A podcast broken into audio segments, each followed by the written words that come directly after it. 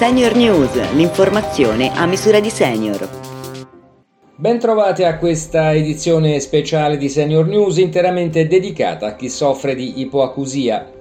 Già in una precedente edizione ci siamo occupati di problemi di udito e abbiamo visto che un DPCM del 2017 ha cambiato le regole, stabilendo che gli apparecchi acustici devono essere acquistati attraverso gare regionali.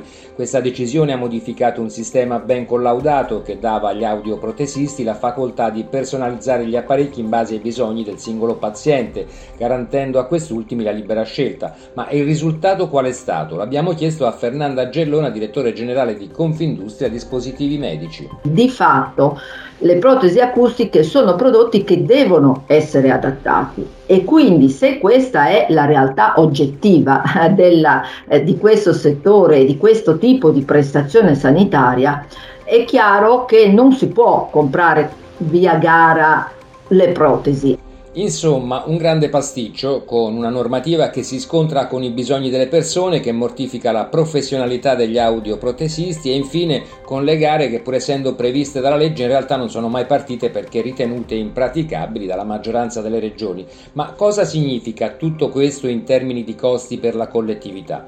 Con le nuove regole si voleva produrre risparmio, ma questa è la strada giusta? A quanto pare no. Ne abbiamo parlato con il professor Patrizio Armeni del Centro Ricerche sulla gestione gestione dell'assistenza sanitaria e sociale dell'Università Bocconi, autore di uno studio sul costo sociale dell'ipoacusia. Abbiamo visto che quando il percorso viene seguito in maniera completa, cioè bene, i benefici in termini di salute sono particolarmente rilevanti. Noi abbiamo la percezione che sia molto necessario da parte del servizio pubblico prendere atto del fatto che sia importante intervenire e che effettivamente anche dal punto di vista eh, economico sia un investimento conveniente.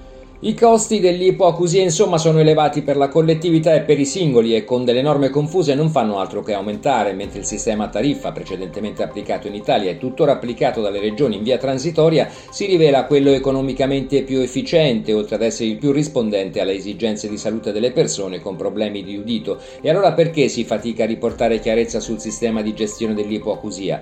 Abbiamo provato a parlarne con Andrea Urbani, direttore generale della programmazione sanitaria del Ministero della Salute, l'ufficio stampa alla richiesta di un'intervista ci ha risposto che al Ministero al momento rilasciano interviste soltanto il Ministro e i sottosegretari. Per la prossima edizione speciale sull'ipoacusia proveremo ad intervistare il Ministro o uno dei sottosegretari. Intanto Senior News termina qui, vi ricordo che potete riascoltare tutte le edizioni sul sito www.senioritalia.it. A risentirci.